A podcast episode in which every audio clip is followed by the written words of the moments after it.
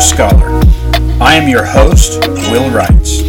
I load freight with a forklift. I have been a bus driver and a substitute teacher, and I am a history graduate student. I am an ordained pastor, and I hope to become a history professor. In this podcast, we will explore history, theology, pop culture, current events, and perhaps a few other topics along the way. The Blue Collar Scholar is written, recorded, and edited by Will Wrights. The opening and closing music is Lo-Fi Summer Background by Vladislav Kurnikov from Pixabay. The purpose of this podcast is to educate. Use and distribution of this podcast can only be done by the express written permission of the content creator of this podcast. However, if you enjoyed this episode, I would appreciate it if you liked and subscribed to Blue Collar Scholar in Apple Podcasts or your preferred podcast distributor. Writing a review, leaving a five star rating, and sharing links in your social media platform is also much appreciated. Thank you for joining us.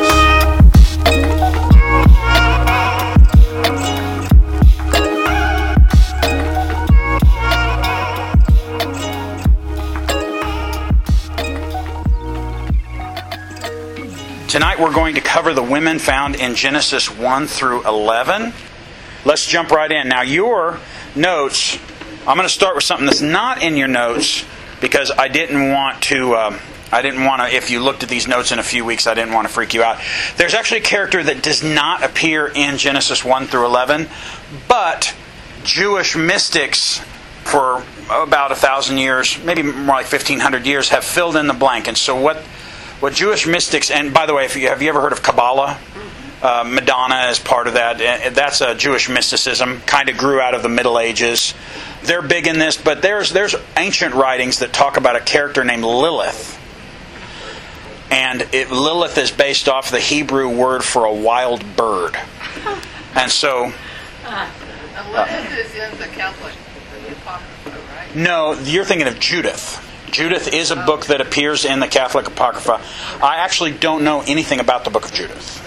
It wouldn't take too long to research and figure out what it is, but just right where I'm standing now, I don't know anything about that book. For those of you who don't know, Catholic, the Catholic Bible includes books called the Apocrypha. So, in the early 1500s, when Martin Luther nailed the 95 Theses to the door of Wittenberg Church, by the way, he uh, he started with 97, and then one of his friends recommended maybe he shouldn't have quite so many. You know, thought 97 is too many, so he pared it down to 95.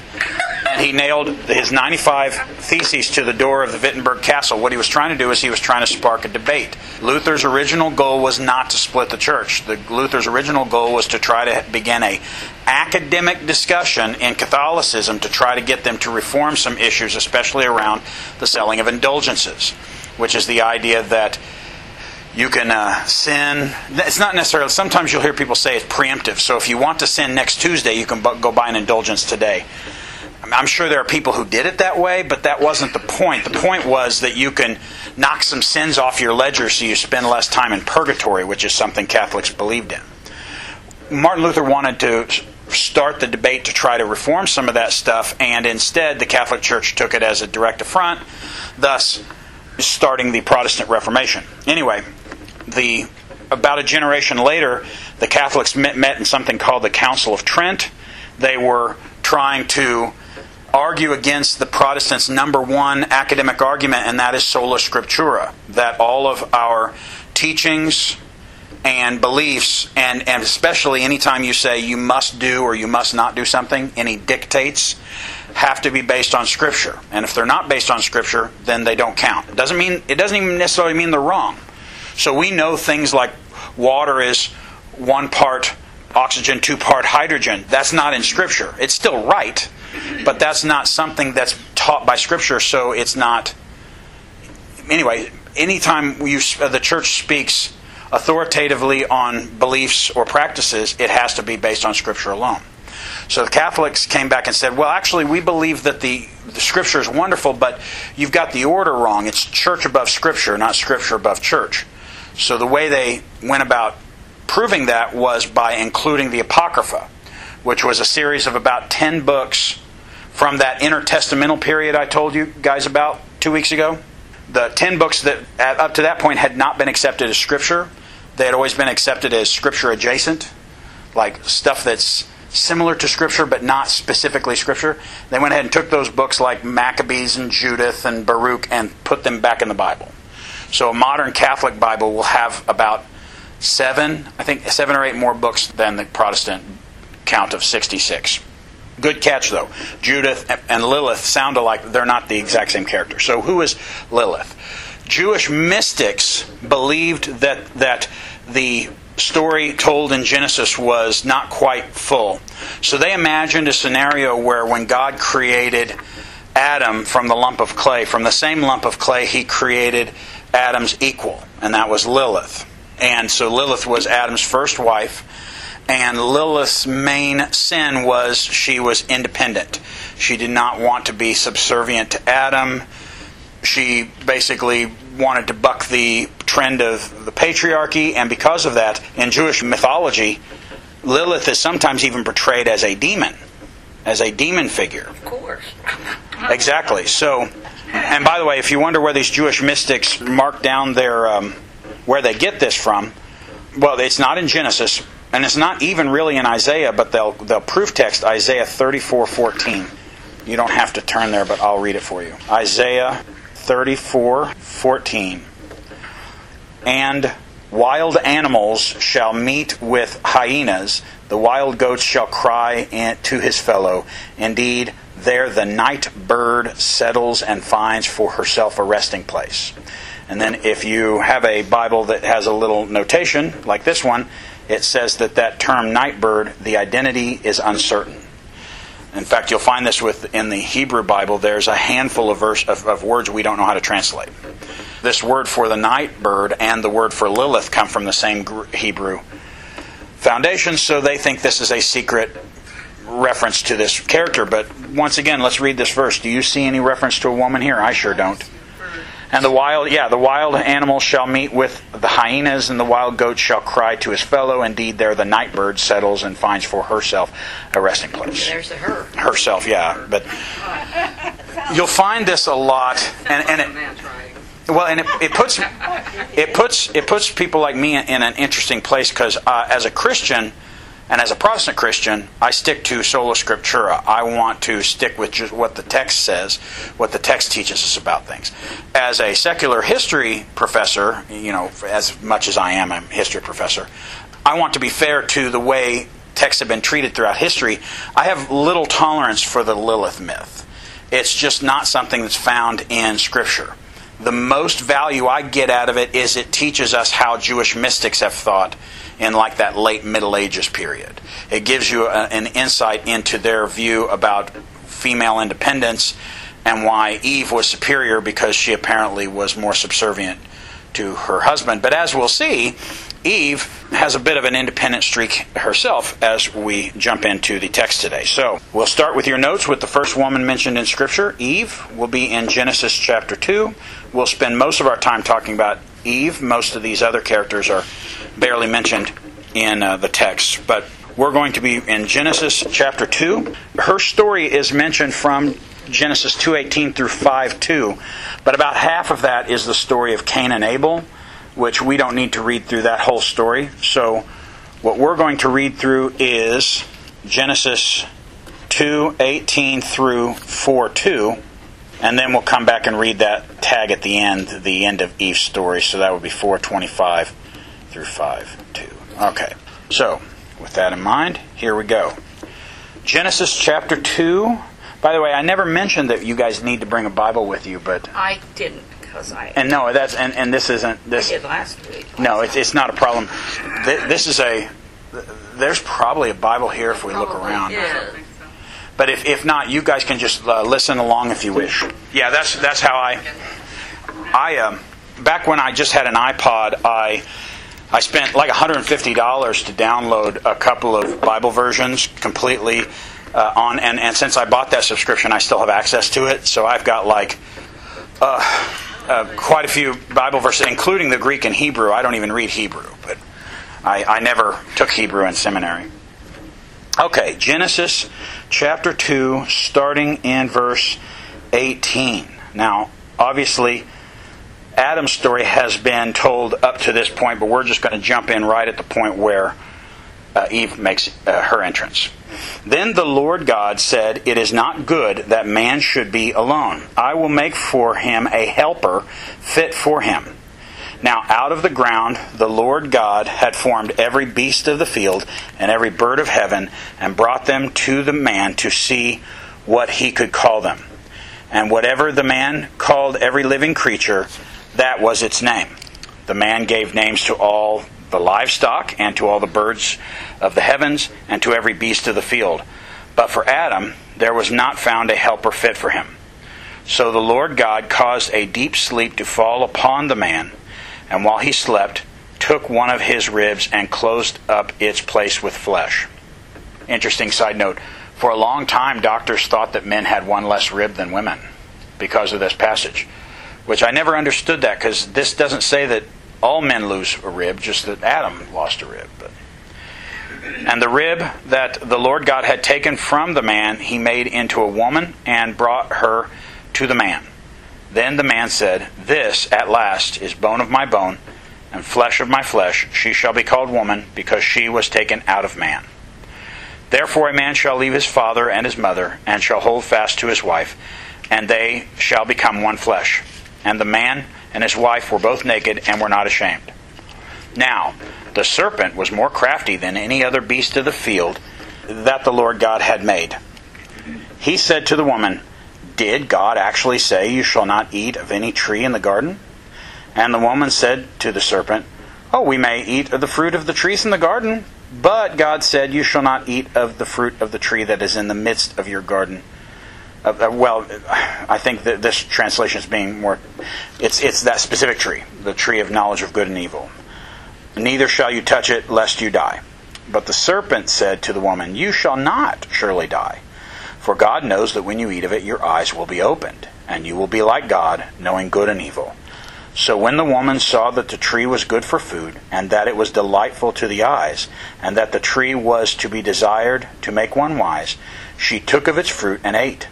And she also gave some to her husband who was with her, and he ate. Then the eyes of both were opened, and they knew that they were naked. So they sewed fig leaves together and made for themselves loin cloths. And they heard the sound of the Lord God walking in the garden in the cool of the day, and the man and his wife hid themselves from the presence of the Lord God among the trees of the garden. But the Lord God called to the man and said to him, Where are you? And he said, I heard the sound of you in the garden, and I was afraid, because I was naked, and I hid myself. He said, Who told you that you were naked? Have you eaten of the tree of which I commanded you not to eat? The man said, The woman you gave to me, well, she gave me the fruit of the tree, and I ate. Real, real alpha male there, I should say. Then the Lord God said to the woman, What is it that you have done? The woman said, The serpent deceived me and I ate. So both of them are playing the blame game. And both of them are right, but it's still a blame game. The Lord said to the serpent, Because you have done this, cursed are you above all livestock, and above all beasts of the field. On your belly you shall go, and dust you shall eat all the days of your life. I will put enmity between you and the woman, and between your offspring and her offspring. He shall bruise your head and you shall bruise his heel. Now, this passage, sometimes you'll, you, if you read the right books, they'll call this the pro evangelium, which is Latin for the first gospel. This is perhaps the first messianic prophecy in the Bible, the first mention of a coming Savior. In this case, one who will go to war, figuratively speaking, with the serpent, who, figuratively speaking, is the, the devil. So the devil and the Messiah will go to war, and the snake shall bruise the Messiah, and the Messiah shall, or no, no, yeah, the, the, the Messiah shall bruise, the serpent shall bruise the Messiah. So to the woman, he said, I will surely multiply your pain in childbearing. In pain you shall bring forth children. Your desire shall be contrary to your husband, but he shall rule over you. And to Adam he said, because you have listened to the voice of your wife and eaten of the tree of which I commanded you, you shall not eat of it. Cursed is the ground because of you. In pain you shall eat of it all the days of your life. Thorns and thistles it shall bring forth for you, and you shall eat the plants of the field. By the sweat of your face you shall eat bread, till you return to the ground, for out of it you were taken, for you are dust, and to dust you shall return. The man called his wife's name Eve. Interestingly enough, she doesn't seem to have a name yet at this point. And by the way, Adam's name is just the Hebrew word for humanity or for, for mankind, Adam. The man called his wife's name Eve because she was the mother of all living. And the Lord God made for Adam and for his wife garments of skin and clothed them. Then the Lord said, Behold, man has become like one of us in knowing good and evil. Now, lest he reach out his hand and take also of the tree of life and eat and live forever. Therefore, the Lord sent him out of the Garden of Eden to work the ground from which he was taken. He drove out the man, and at the east of the Garden of Eden he placed a cherubim and a flaming sword that turned every way to guard the way to the tree of life. Now Adam knew Eve his wife, and she conceived and bore Cain, saying, I have gotten a man with the help of the Lord. Again, she bore his brother Abel. And then thus begins the story of Cain and Abel, the first murder, which is still significant for Eve's story because as a mother, she, I mean, you, can you imagine a worse heartbreak than, than one of your sons killing one of your other sons? This is something she definitely dealt with hard. Skipping down to verse 25.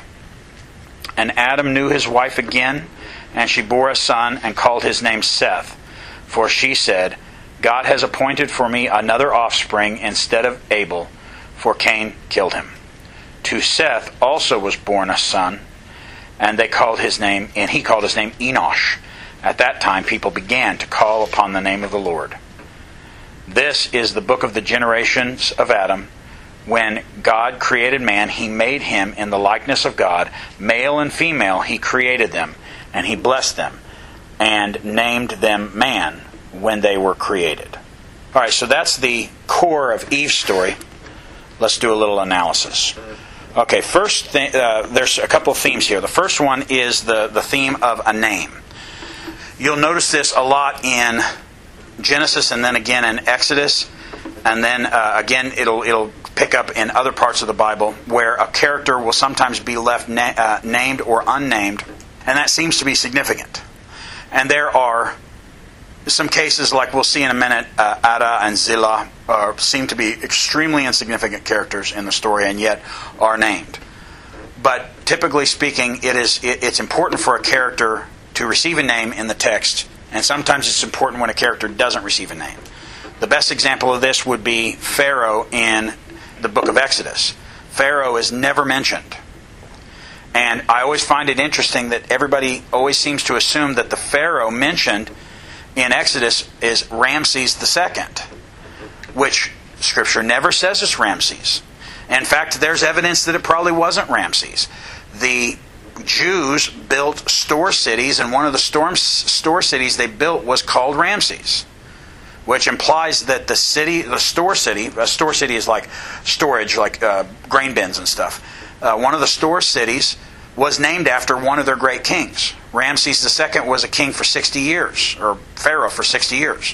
One of the longest verifiable reigns of all time. Some mythologies have kings reigning for thousands of years, but verifiable reigns, I mean, Ramses, Queen Elizabeth II, there are a handful of others that uh, the, the Sun King Louis XIV reigned for like 70 years, but 60 years is a long time to reign. Ramses II was one of the greatest Egyptian rulers of all time. And that's probably also why some people want to imagine that the Pharaoh in the book of Exodus is Ramses, because of how great he was. I'm actually, I, I, follow the, the line of thinking that it's actually a Pharaoh by the name of Thutmose III. And the reason I believe that is uh, because of the timing. It allows the events of of the Exodus to be a little bit later, which seems to line up a little bit better with some of the dates we do know from archaeology, like the reign of David and the reign of the, some of the northern kings.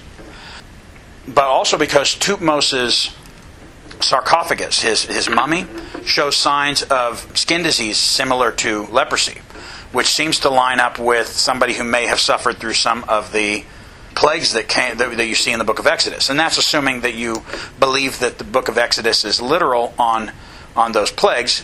Since I'm a supernaturalist, I have no doubt believing that they're, they're, they're real. But as a secular teacher, I have to leave open the possibility that it's all mythology. Oh, but I bring all of this to say this Exodus, intentionally, I believe, never mentions Pharaoh's name. Not once. It's always just referred to as Pharaoh or king of Egypt. I think that's kind of a, a, an underhanded dig, a slap in the face. It's, it's a way of trying to, it's an intentional choice to say that this character is not even worth naming. We're just going to call him by his, by his title. The, the, the problem with my theory there is that it seems like the same thing happens at the end of Genesis with a Pharaoh who is to be considered a good Pharaoh because he's the one that freed Joseph from prison and then rose Joseph to the role of, basically prime minister of the nation. But that Pharaoh is also never mentioned by name either. So my position on the Pharaoh of Exodus may or may not be sound. But in, with Eve, as well as with Adam, you have characters that do receive names. And one of the things in Hebrew, and I don't know Hebrew, unfortunately, so it doesn't. Uh, it, I have a, a hard time catching a lot of these things unless I look them up. But most names in the Bible are purposeful names, and most of our names aren't. My name, William, comes from the German for basically Wilhelm uh, is willful guardian. The helm is similar to the word helmet, which is something the warrior wears, and then the will, willfulness. So, willf, uh, determined guardian is basically what William stands for. But I, am not really a determined guardian. I'm not a warrior. I never joined the military. It's not really a name that applies to me. That doesn't mean that you're not a warrior. Well, maybe, maybe not, but you're a warrior. You're standing up for Christ and teaching us all about it. That's, that's how you warrior. Well, I appreciate it, but what my point is that that at this point, the names often were intended to convey a, a kind of a deeper meaning. And so instead of just being named after somebody you like, like if you know I name my son Abraham Lincoln Wrights or something, uh, instead of doing that or, or naming a, a, name that sounds really cool, like oh Jerome, Jerome sounds cool, I'll name my kid Jerome, not knowing what that name means. Names had meaning, and, and the name Eve implies an origin of motherhood, and Adam is just the Hebrew word for humankind, Adam. Nevertheless, you have a, a, named character. One of the things you'll notice on our notes today is most of these characters are not named. Cain's wife, and then the these others. These are just people mentioned. Uh, these aren't necessarily characters; they're just abstract characters. The daughters of the Adamite line, the daughters of man, and the daughters of the Noahide line. But then you have Noah's wives, Noah's wife, and daughters-in-law. Those seem like important characters, but they're never named. And so, as as we go along, we might Actually, once we get past Genesis, I don't know if we'll deal a lot with unnamed female characters, but it certainly it certainly does seem to be important that Eve is a named person. Next, neither Adam nor Eve are heroes or villains in this story. They are complex combination of good and bad. They are sympathetic characters. So when you see Adam blaming his wife and, and Eve blaming the supernatural snake, you at the same time you you're sitting there and you roll your eyes oh, typical man blaming his wife kind of thing. But at the same time we're like i could totally see myself doing that. It's, it's a it's a sympathetic it's it's neither heroic nor villainous.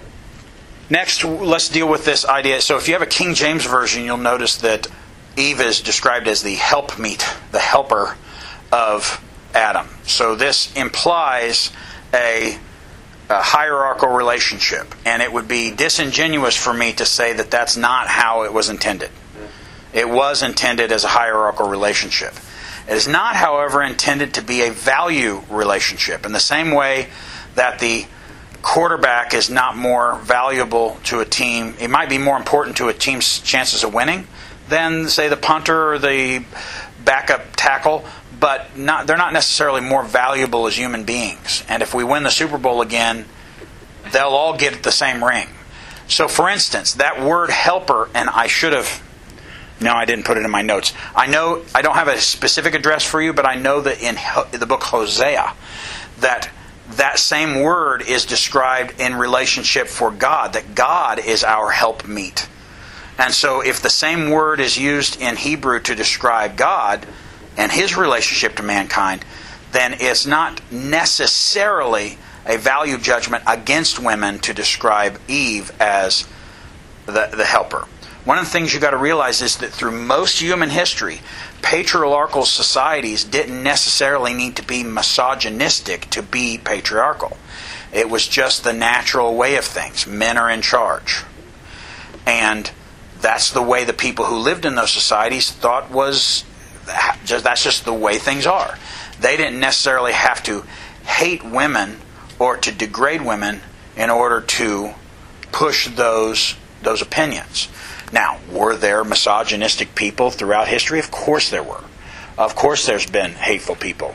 But one of the things that we need to be careful of as modern people is for if we see ancients, or not necessarily ancients, people lived 100 years ago, but uh, if we see people in the past whose opinions about something we feel are inferior. So I can look at Thomas Jefferson and say that yes, he lived at a different time, but even living in a different time, his opinions about slavery and the races were wrong. I can make that judgment, but I have to at the same time acknowledge that what I'm doing is I'm applying my standards from today. And it would be helpful for me, it would be humbling for me at least to realize that somebody 100 years from now is going to look back on the stuff I put on Facebook at least some of it and say, what a, you know, he's, I don't even know what I'm, I'm guilty of, but I'm guilty of something. Because I cannot line up with all of the standards, social, ethical, religious standards of 100 years from now. It's not possible for me to do that. So, what is my point here? Eve is described as Adam's helper, and yes, that is a hierarchical relationship the intention is for Adam to be kind of the the manager of this couple, and Eve is like the assistant manager. That doesn't necessarily mean that Eve is less valuable or less important, at least not in the, in the text as presented. The next uh, theme is you. This is the first time you start to see mentions of uh, the image of God. Specifically, when the concept is introduced in chapter was it the end? Was it chapter five or was it? Let me go back to our text. Yeah, when God created. Okay, so this is the uh, when God created man, He made them in the likeness of God, male and female. He created them, and He blessed them, and named them man when they were created. That's Genesis five, verse two. And so the idea of being in the image of God, in the same breath, implies that both male and female expressions of humanity are both in the image of God. The image of God is not just for men. And yes, most of the time, in fact, pretty much all of the time, when the Bible talks about God, it does so with masculine pronouns and Hebrew and Greek has you know more than English. If anybody studied Spanish and you know that just about everything has uh, a masculine and feminine. I mean, cup and pen and chair all, all have a masculine and feminine. That's not something English necessarily does. But in the in the Hebrew and in the Greek, God is almost always referred to with the male pronouns and the male verbs and male nouns.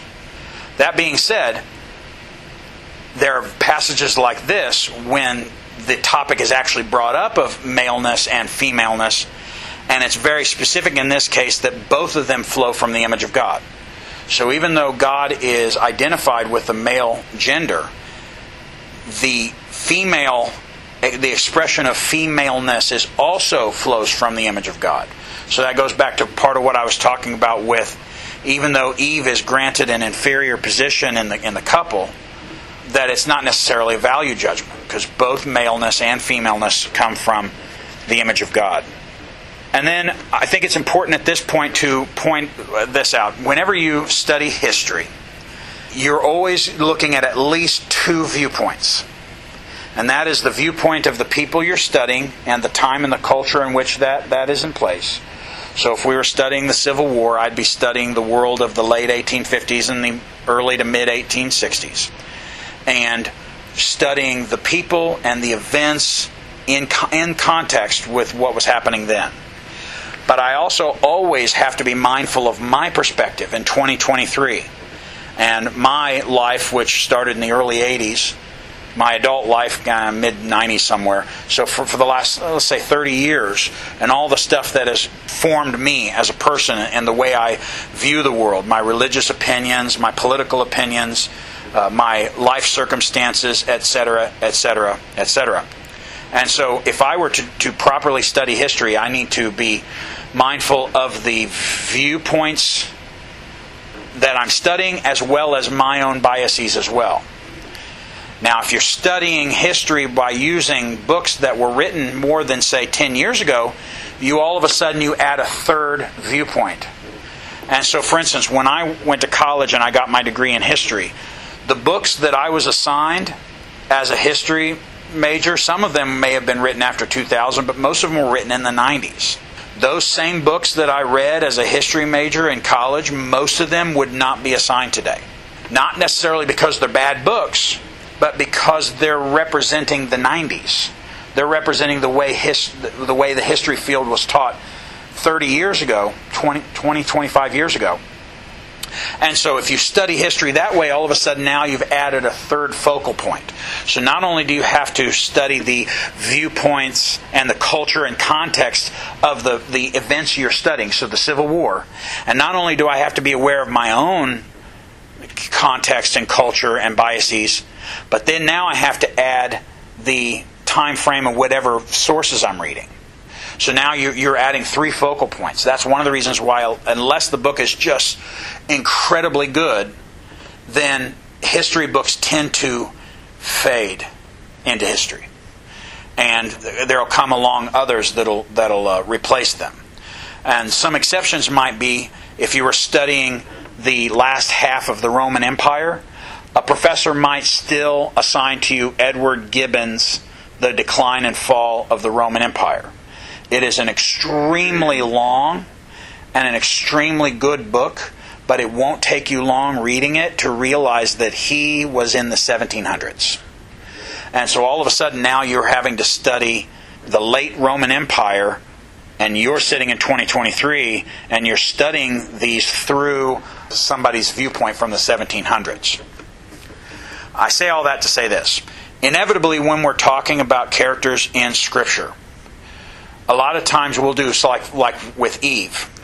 We'll always have questions about like, well, was Eve really in a patriarchal society? Because and there are other interpretations of just what is happening in the first chapters of Genesis. But for right now, let's just take it literalistically. That the, the, the story as it's presented is exactly the way it happened. Well, is Eve really in a patriarchal society with just two people? Does a husband having a slight power arrangement to his wife, does that imply that an entire patriarchal society?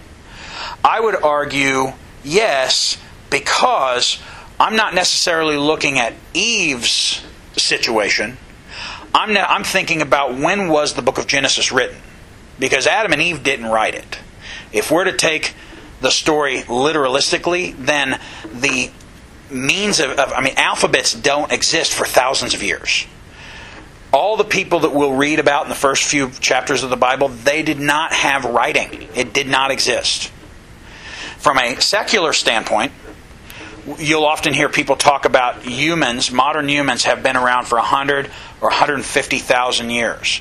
And of that 150,000 years, writing started about 5,000 years ago.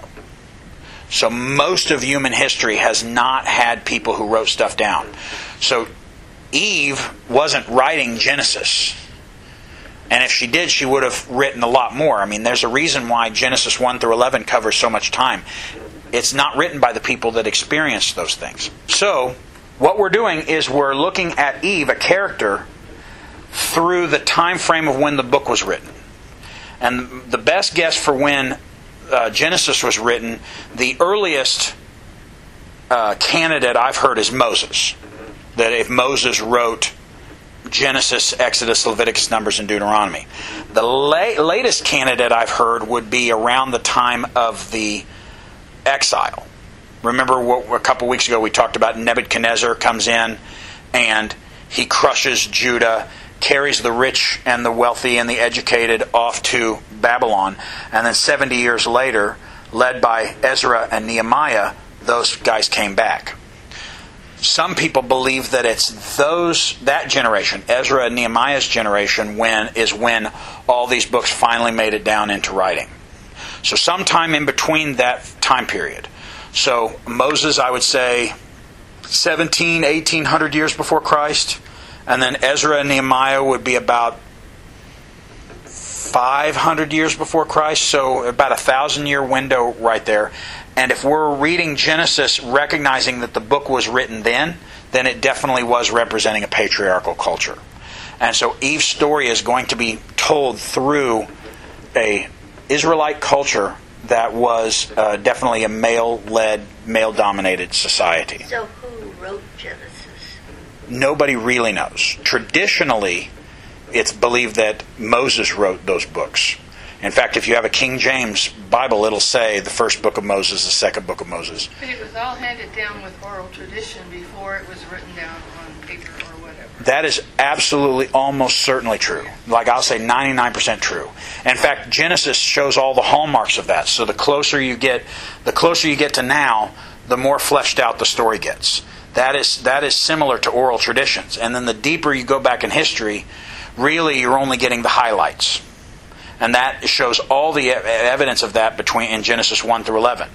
You're only really getting the highlights. And if you were to take Adam and Eve and Noah as important characters in the Bible, I'd say they'd all be top 10. I mean, you got Jesus and Paul and David. So you've got other people that are definitely above them, but they're they're top 10, top 20 most important characters in the Bible, and you can read all of their story in like 15 minutes.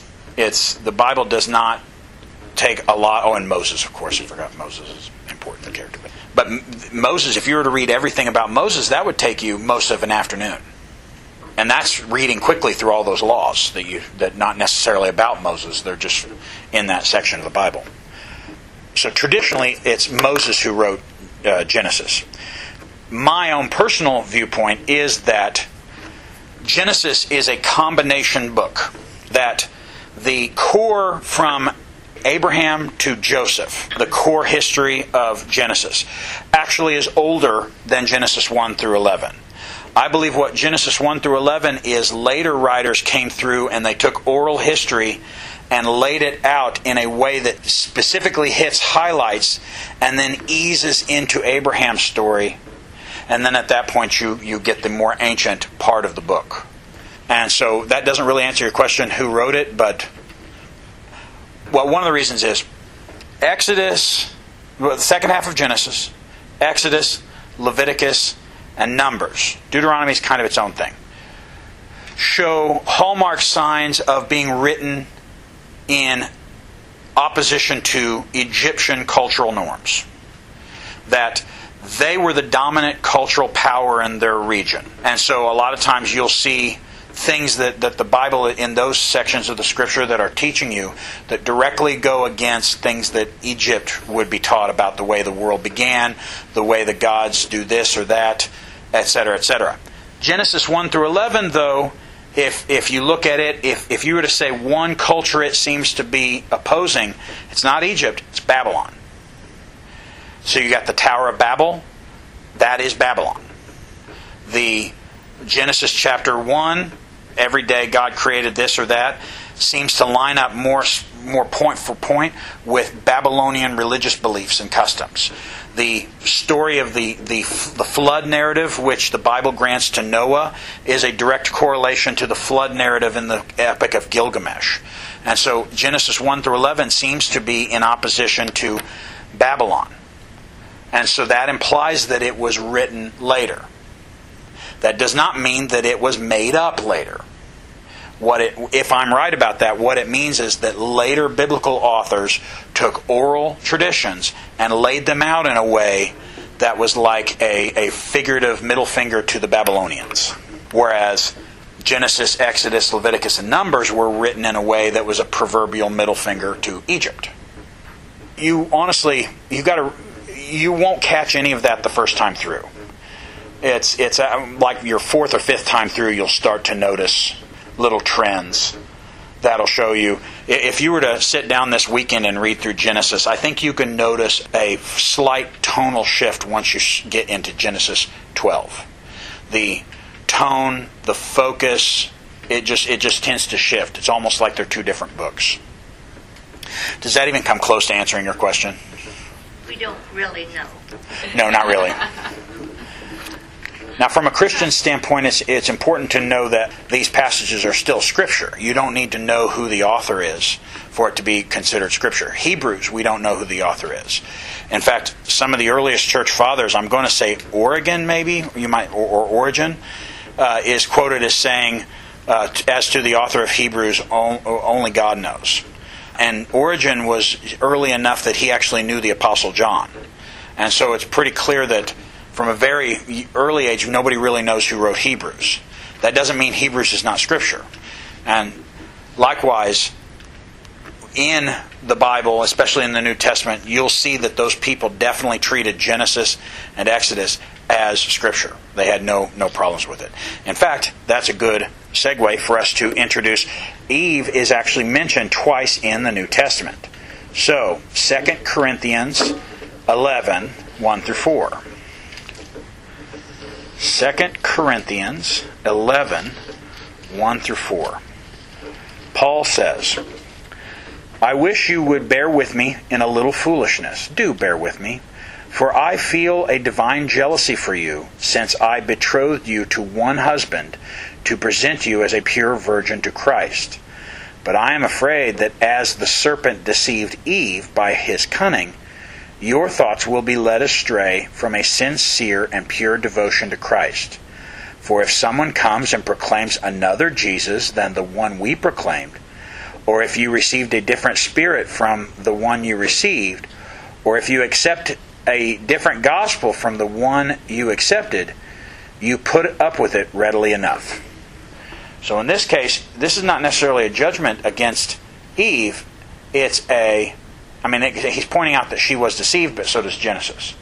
He's using it as an example, just as the mythological serpent, uh, or uh, supernatural is a good way. The, the supernatural snake deceived Eve in the same way he feels like his Corinthian church is being deceived by other forces as well. A little more challenging is 1 Timothy chapter 2 verse 8 through 15. This is an interesting passage. Here Paul opens a couple of cans of worms we're not going to have time to go through completely tonight. But Paul says, I desire then that in every place the men should pray, lifting holy hands without anger or quarreling. Likewise also that women should adorn themselves in respectable apparel, with modesty and self control, not with braided hair and gold or pearls and costly attire, but with what is proper for women who profess godliness with good works. Let a woman learn quietly with all submissiveness. I do not permit a woman to teach or to exercise authority over a man. Rather, she is to remain quiet. For Adam was formed first, then Eve. And Adam was not deceived, but the woman was deceived and became a transgressor. Yet she will be saved through childbearing, for they continue in faith and love and holiness with self control every time you read that passage, people are like, well, what does that mean? She shall be saved through childbearing. All right, spoiler alert, nobody knows. That is one of the top 10 passages that you put 10 theologians in a room and you'll have at least 11 distinct opinions. So we're going to skip that uh, little can of worms the let women learn quietly with all submissiveness might be another can we might need to leave unopened for tonight as well. what I classes women. Well, yeah, that well. But one of this is one of those things. Like every time Paul mentions slavery, from our ears we're like, "Oh, come on, just come out and say slavery is evil, and anybody who supports it is an idiot." That's what we want him to say because that's what that's our perspective. But Paul, even without coming out and saying that specifically, he still everything he says undermines the, the institution of slavery. And so while he doesn't come out and just say slavery is evil and shouldn't be done, everything he does talks about how slaves and masters serve the same Christ and that we should be brothers together and and encouraging Onesimus to free no or encouraging Philemon to free Onesimus. And that everything he says about slavery is undermining it. He just doesn't undermine it as much as, as we want him to. So likewise, Paul says, let all women learn with submissiveness, and the word that jumps out for us is with submissiveness. But to other cultures, the, what might jump out is let women learn. So, what's going on in Afghanistan right now? I think there's a lot of feminists, hardline left wing feminists in Afghanistan who would love for the Taliban to obey Paul here. Sure, let us be submissiveness. Give me my geometry book back. I want to learn. I'm sure that there are so different things jump out to, to different people at different times. One of the things that jumps out to me on this is I know Paul's trying to make an argument. He's not necessarily he's using Adam and Eve as an example. He's not necessarily using it as how you have to interpret Genesis chapters two, three, and four. But yes, Eve was the one that was deceived. It wasn't Adam that was deceived, but Adam was there. He That- knew. That's one, one. That's one of the questions. So, so yeah, exactly. So the, the the the text of Genesis tells us that this scenario, Adam wasn't somewhere else. The supernatural snake and Eve and Adam were there, and Adam keeps his mouth shut through the whole thing. And so, as his protector and a- or as her protector and as her manager, she's the assistant manager. That's the viewpoint. That's the what was trying to be established there. He should have taken more of a leadership role in trying to protect her from the deception. And so, I'm not here to say Paul's wrong because Paul's an author of Scripture, but this certainly it's one of those times where Paul's technically correct, but he seems to be missing something, and that is that sure, Eve was the one that was deceived, but Adam blew it too. In fact, from my perspective, I think Adam blew it even more. Well, I do too. I, I, I think he had an opportunity. It's always been my thought. Yeah, he, he had an opportunity there, and, and he, he, he straight up blew it. And then when God challenged him, the first words out of his mouth, She sheep, did it. She did it. All her fault. Well, not only that, but the, the, the specific words is the woman, comma, whom you created for me, comma, she's the one that did this. So Adam's not only trying to pass blame off to his wife, he's also trying to pass blame off to God. Hey, God, you're the one that gave this woman to me. Uh, I wanted a helpmate. And you gave her to me. All right, so let's quickly cover the other women that, that are mentioned in these passages, Genesis 1 through 11. All right, Adah and Zillah. These stand out because remember what I said about named characters. There seems to be no reason these characters should be named. They are not significant to the story. If I knew Hebrew, maybe I might be able to see something that I, I don't, because maybe Adah and Zillah mean have significant meaning that, that is escaping me. But let's go ahead and read the passages. Genesis chapter 4, verses 19 through 24. Uh, Lamech here is one of Cain's descendants. So he comes from the line of, uh, for lack of a better term, we'll say the line of sin. And Lamech took two wives, and the name of the one was Adah, and the name of the other was Zillah. Adah bore Jabal. He was the father of those who dwell in tents and have livestock. His brother's name was Jubal. He was the father of all who play with lyre and pipe. Zillah also bore Tubal Cain. He was the forger of all instruments of iron and bronze. The sister of Tubal Cain. Ooh, I, I missed a named female here. I need to put this in my notes. The sister of Tubal Cain was Naamah. And How do you spell that? N A A M A H. And we that's she's mentioned by name once and is not in the story at all at that point. So Lamech said to his wives, Adah and Zillah, hear my voice, you wives of Lamech. Listen to what I say. I have killed a man for wounding me, a young man for striking me. If Cain's revenge is sevenfold, then Lamech's is seventy-sevenfold. And that's it. That's that's all we got for Adah and Zillah. So, what's the significance of these characters? Not not really much. They these characters plus Naamah are merely women in the household of Lamech. Lamech is along the line of Cain, so he represents a line of rebellion against God. So these women are part of that rebellion. Beyond that, we don't really have much. Speaking of the line of rebellion, chapter 5, verse 15.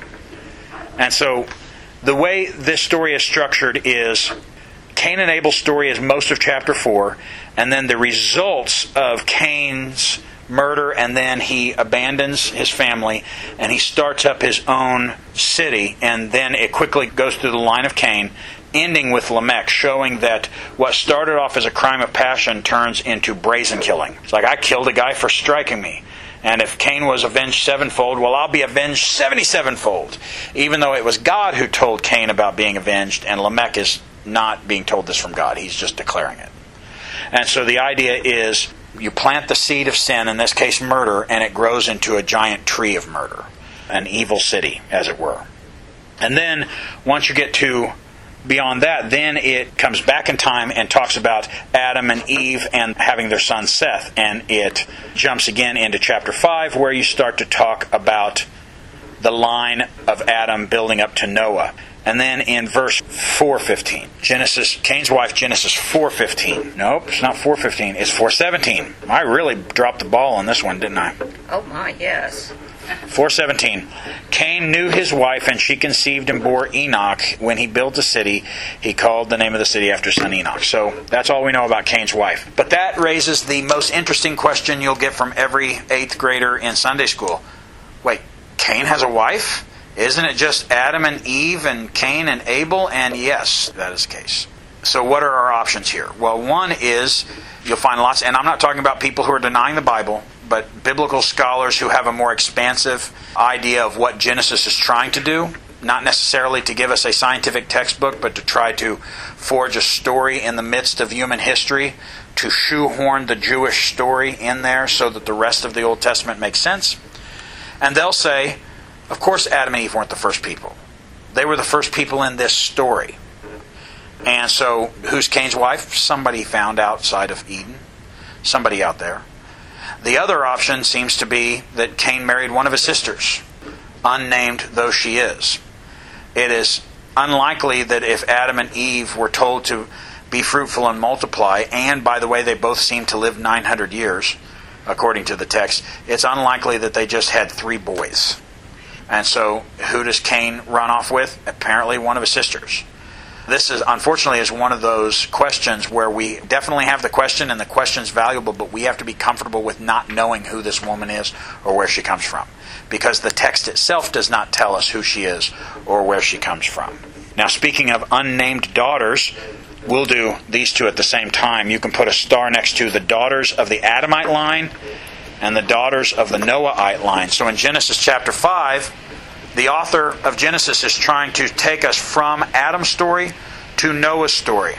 But he doesn't really have a whole lot to tell us about the people who live in that time, except that they all lived a long time. They all lived like 900 years. They counted their years differently than we did. They may or may not have counted their years differently. Sometimes you'll hear people say, well, maybe it's just months. The problem with that is in the Noahite line, Genesis chapter 11, you start to see years tick down. You go from Noah, who lives like 800 years, to Abraham, who lives 120 years. 120 months, that's not very long. And so it's probably not months. The author believes that humans used to live longer. And this is one of those where, as secular thinkers, we have to say that is certainly what, what the Bible believed, that the Bible believed that humans lived longer. And for one thing, if you compare this to other cultures and their description of their deep ancestors in the deep pits of time, their ancestors lived like 15,000 years. So, in a way, it seems like Methuselah and Jared and Adam and Noah all lived pretty reasonable lifetimes compared to the people who're supposed to have lived and reigned for 15,000 years. As Christians, we have to, I guess, just accept. If you are Christian, we just kind of have to accept what Genesis tells us and be okay with the scientific tension there. But as secular thinkers, it's enough to just say the author of Genesis seems to believe that these characters lived this long. And yes, there's a tension there, and we're just going to have to be okay with that tension. But anyway, I brought that up to say that after the, uh, and I checked, after each single person that is mentioned in the Adamite line from Adam to Noah, and every person that's mentioned in the Noahite line from Noah to Abraham, not counting Abraham specifically because his childlessness is part of his story. Every one of them had other sons and daughters, and daughters. So they all seem to be fruitful, and the fact that they had females in their lines is something that is pointed out. What do we know about these daughters? Literally nothing. Speaking of women we don't know much about, Genesis chapter 6, verses 1 through 4. Genesis chapter 6, verses 1 through 4. When man began to multiply on the face of the land, and daughters were born to them, to the men. The sons of God saw that the daughters of men were attractive, and they took them as their wives as they chose. Then the Lord said, My spirit shall not abide in man forever, for he is flesh. His days shall be a hundred and twenty years. Nephilim were in the earth in those days, and also afterwards, when the sons of God came into the daughters of man, and they bore children to them. And these were the mighty men who were of old, the men of renown. Okay, so what can we say about this here? Well, there is really two interpretations here, and I'll give you both of them. And the one I used to believe is that the sons of man are the Uh, or the daughters of the, men and the daughters of men those are the that's the line that doesn't survive the flood. That's cain and his extended family.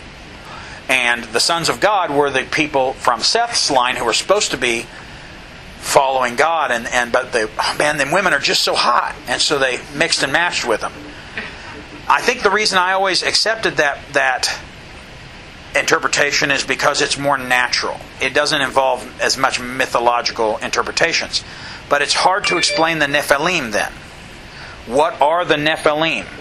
And as mentioned here, the Nephilim were on the earth in those days when the sons of God came into the daughters of men. So these characters, whatever these characters are, exist because the sons of God and the daughters of, of women, and daughters of men and the sons of God mixed and matched ancient writers, and now with things like the Bible Project out of Oregon, it's a good resource if you ever get a chance to. They've have got hundreds of these like five to ten minute videos that explain aspects of the Bible. Wonderful resource. Wonderful resource. What is that? Where do you? It's called The Bible Project. You can Google it. Okay. Now, the scholars that lead that, Tim and John, I, I can't think of their last name, but I listen to their podcast every week they accept the ancient interpretation, and that is that the sons of God are exactly what, you know, they're, they're, angels or some kind of spiritual beings. And even though this doesn't seem to line up with later angelic beings who've come in Scripture who don't seem to be sexual in nature, these ones did. And so what we're looking at here is some kind of combo, some kind of hybrid between natural man, or in this case women, and supernatural beings. Some, some, and then the results are the Nephilim, who traditionally were always assumed to be giants. Now, if you notice, the text doesn't say giants particularly, but a theme that is here and then much later as well with like Goliath is this idea of giants being a threat, uh, an almost supernatural threat. They are basically the physical example of a supernatural threat. So even though they themselves aren't the devil or a demon, but they're basically the physical example of what that kind of threat would be. And so the daughters of man here are, according to the text, are just extremely attractive women who apparently are so attractive that they uh, they got themselves some supernatural husbands and produced some giants as children. What interpretation should you go with? I don't really necessarily, I'm not sure. Just, this is such a minor part of Scripture, it's not necessarily something you have to have a position on. I'll leave it up to you. The very end of chapter 11 mentions the women Sarai and Milcah as wives of husbands who are mentioned in the very beginning of Abraham's story. So next week we'll actually talk about Sarah. Sarai is, or Sarai, is Sarah's original name. But that's really just a, that's a transition paragraph that connects chapters 1 through 11 through the rest of the book. And so the last ones we'll mention here are Noah's wives and daughters in law. Once again, they are unnamed females. Whether that is important or not is unclear. They're named at Noah's Ark. In Kentucky? Really, what name are they given? I don't remember, but they're named. Well, they're not named in Genesis. I wonder if they got that from like in the same way the Lilith myth, uh, because there are. I know that there are mystics who have provided names. Like for instance, I thought he got that from Genesis. I've been to that twice. well, I've been wanting to go to that. your homework, if you choose to accept it, is you can read the story of, of Noah in Genesis six, seven, eight, and nine. And maybe I missed it, but I they, they don't have names in those. They do down there. I would be interested. I'd be interested to know where they where they got them. I'm not saying they made them up, but I am saying somebody made them up. They're unnamed in Scripture.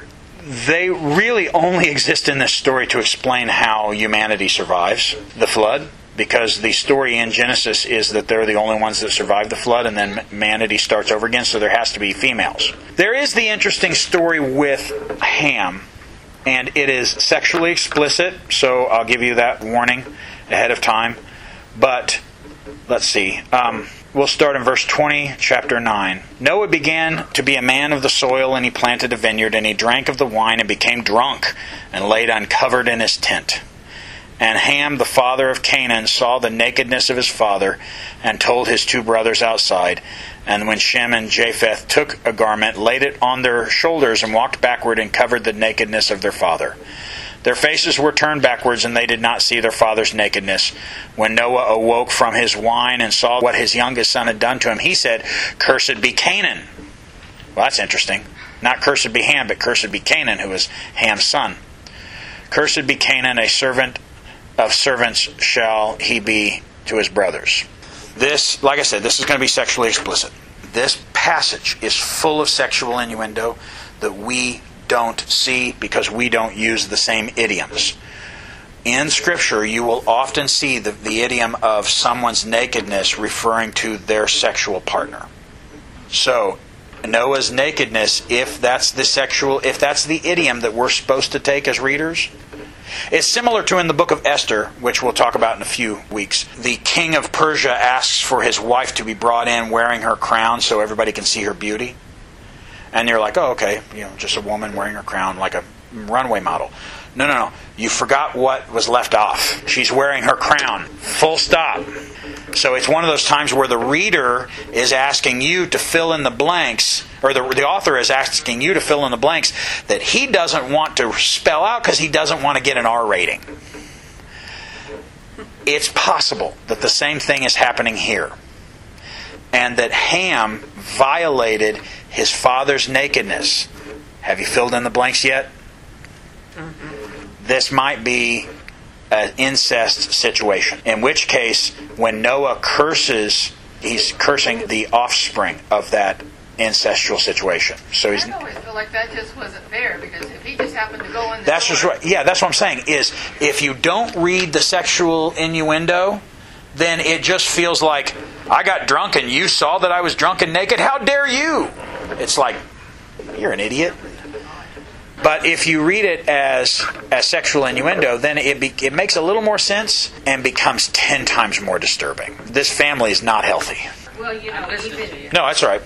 even like after the flood, it, there had to be some incest somewhere because it was just Noah and his sons. Well, yeah, even in the like we said earlier with Adam and Eve, who was Cain's wife? Well, unless you have the more expansive view of human history and that Adam and Eve is just the origin of the Jewish line that happens within human history, you can have that interpretation. But if you have the interpreta- the literalistic interpretation that Adam and Eve are the first two humans, then Cain's wife has to be a sister. Yeah. But there's a much different take on sleeping with somebody who is a sister or a cousin, which happens a lot in the Old Testament. In fact, Sarah, who we'll talk about next week, her husband's half brother. That's much less condemned. What I say? Yeah, Abraham and, and Sarah are half siblings. But sleeping with your mom is not cool at any point under any cultural circumstance it's a quite possibly disturbing passage. So, all right, that's the women of Genesis chapter 1 through 11. And if we leave now, we might make kickoff.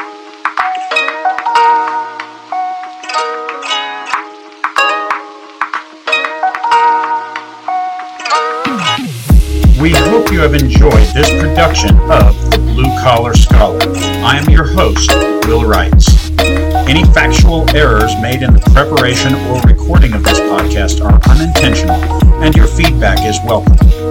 You may contact me at thewillreitz at gmail.com. That's T H E W I L L R E I T Z at gmail.com.